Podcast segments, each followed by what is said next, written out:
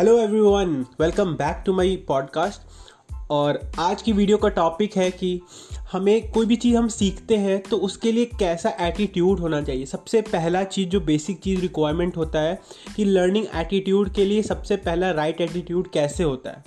तो आज की पॉडकास्ट में आपको बताने वाला बिल्कुल, और आज के पॉडकास्ट के बाद आप एक राइट एटीट्यूड कैरी करके ले जाओगे अपने साथ, जो आपको लाइफ में बहुत हेल्पफुल होने वाली है। तो बने रहो बिल्कुल पूरे पॉडकास्ट को सुनना और बताना कैसा रिव्यू है, ठीक है? तो मैं एक स्टोरी के थ्रू बताता हूँ। कि एटीट्यूड कैसा होना चाहिए लर्निंग का? क्या होता है? जाकिर हुसैन एक समय के बहुत शानदार तबलेबाज थे। उन्होंने बहुत सारे उन्होंने पद्मश्री अवार्ड भी जीता था। तो क्या होता है? एक इंसान उनके पास आता है तबला सीखने के लिए कि आ, मुझे आपसे तबला सीखना है और चाहे चाहे कुछ भी हो जाए मुझे आपसे ही तबला सीखना है। तो जाकिर हुसैन उनसे पूछते हैं कि पहले कहीं तबला सीखे हो?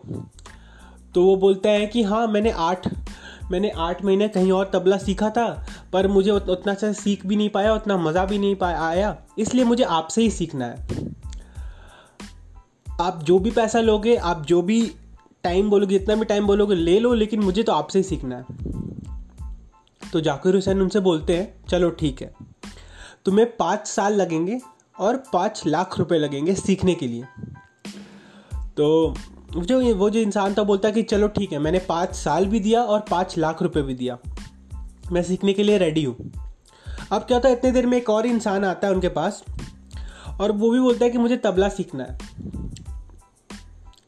तो जाकिर हुसैन उनको बोलते हैं कि चलो ठीक है, तुम्हें तबला सीखना है। कभी पहले कहीं सीखे हो तो बोला, नहीं, मैं बिल्कुल न्यू हूँ, मुझे सीखना है तबला बजाना। तो वो बोलते हैं, जाकिर हुसैन बोलते हैं उनको कि चलो ठीक है तुम्हें एक साल लगेंगे और एक लाख रुपए लगेंगे, तबला तुम सीख जाओगे। अब जो पहले वाला इंसान था, जो पहले आया था, वो बोलता है कि ये तो नाइंसाफ़ी है मेरे साथ। ये तो गुस्सा करने लगता है कि ये तो गलत बात है।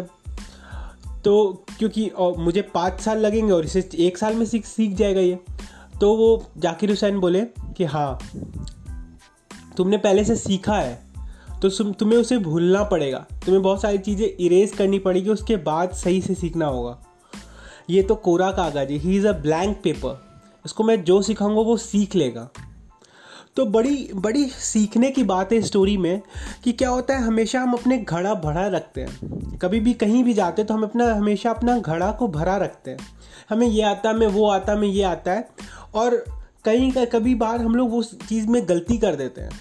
तो सबसे पहला एटीट्यूड है ना, आपको आता है पहले से अच्छी बात है, लेकिन एक होता है ना अपना ईगो भर के हम लोग किसी के से सीखने जाते हैं तो हम लोग नहीं सीख पाते हैं। तो बिल्कुल ब्लैंक पेपर बन के वो जो सिखा रहे हैं, उनकी बातों को समझना, सीखना ही सबसे करेक्ट एटीट्यूड है। और इसी इसी इसी एटीट्यूड को लेके मेरे पास एक और स्टोरी है।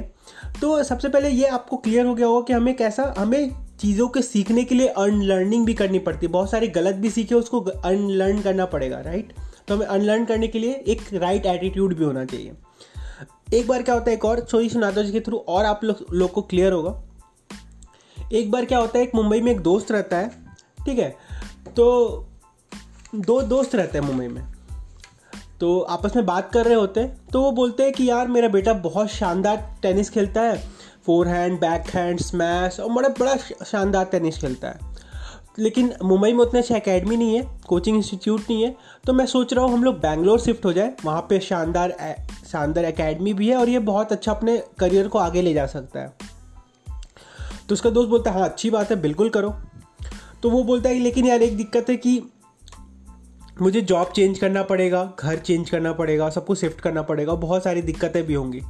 तो उसका दोस्त बोलता है कि यार, देख, अगर तेरे बेटे में सही में टैलेंट है ना तो तू ये मत सोच कि कितना टाइम लगेगा और कितना कितने एफर्ट्स लगाने पड़ेंगे, कितनी मुश्किलों का सामना पड़े, करना पड़ेगा।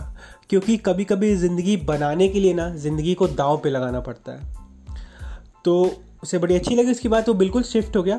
अब बारह महीने गुजर जाते हैं ऑलमोस्ट वन ईयर गुजर जाते हैं। अब उसका दोस्त अपने दोस्त के पास जाता है और पूछता है कि कैसा, तेरा बेटा कैसा खेल रहा है? तो उसका दोस्त पूरा गुस्सा आ जाता है, बोलता है कि यार तूने मरवा दिया, तूने सब कुछ बर्बाद कर दिया, तूने ये क्या किया? तो वो बोलता है कि ऐसा क्या हुआ? तो बताता है कि वहाँ आठ नौ महीने के कोचिंग में forehand backhand smash और बहुत अच्छा खेलता भी था टेनिस के प्रैक्टिस भी हो रही थी और सब कुछ अच्छा जा रहा था। यहाँ पे बारह महीना हो चुका है, अभी तक रैकेट तक नहीं दिया है मेरे बेटे को। तो पूछते हैं, उसका दोस्त पूछता है कि चलो ठीक है, करवाता क्या है? बोलते हैं कि सुबह चार बजे बुलाता है, दस किलोमीटर दौड़वाता है स्टेयर के स्टेयर केस पे अप डाउन अप डाउन बहुत एक्सरसाइज करवाता है, बहुत फिटनेस का काम करवाता है, फिर घर भेज देता है। तीन घंटे में बिल्कुल हालत ख़राब होता है, घर भेज देता है। तो मैं तो सोच रहा हूँ कि वापस मुंबई शिफ्ट हो जाऊँ। तो उसका दोस्त बोलता है कि बिल्कुल भी ऐसा गलती मत करना, तुम्हारा बेटा बिल्कुल सही हाथों में है।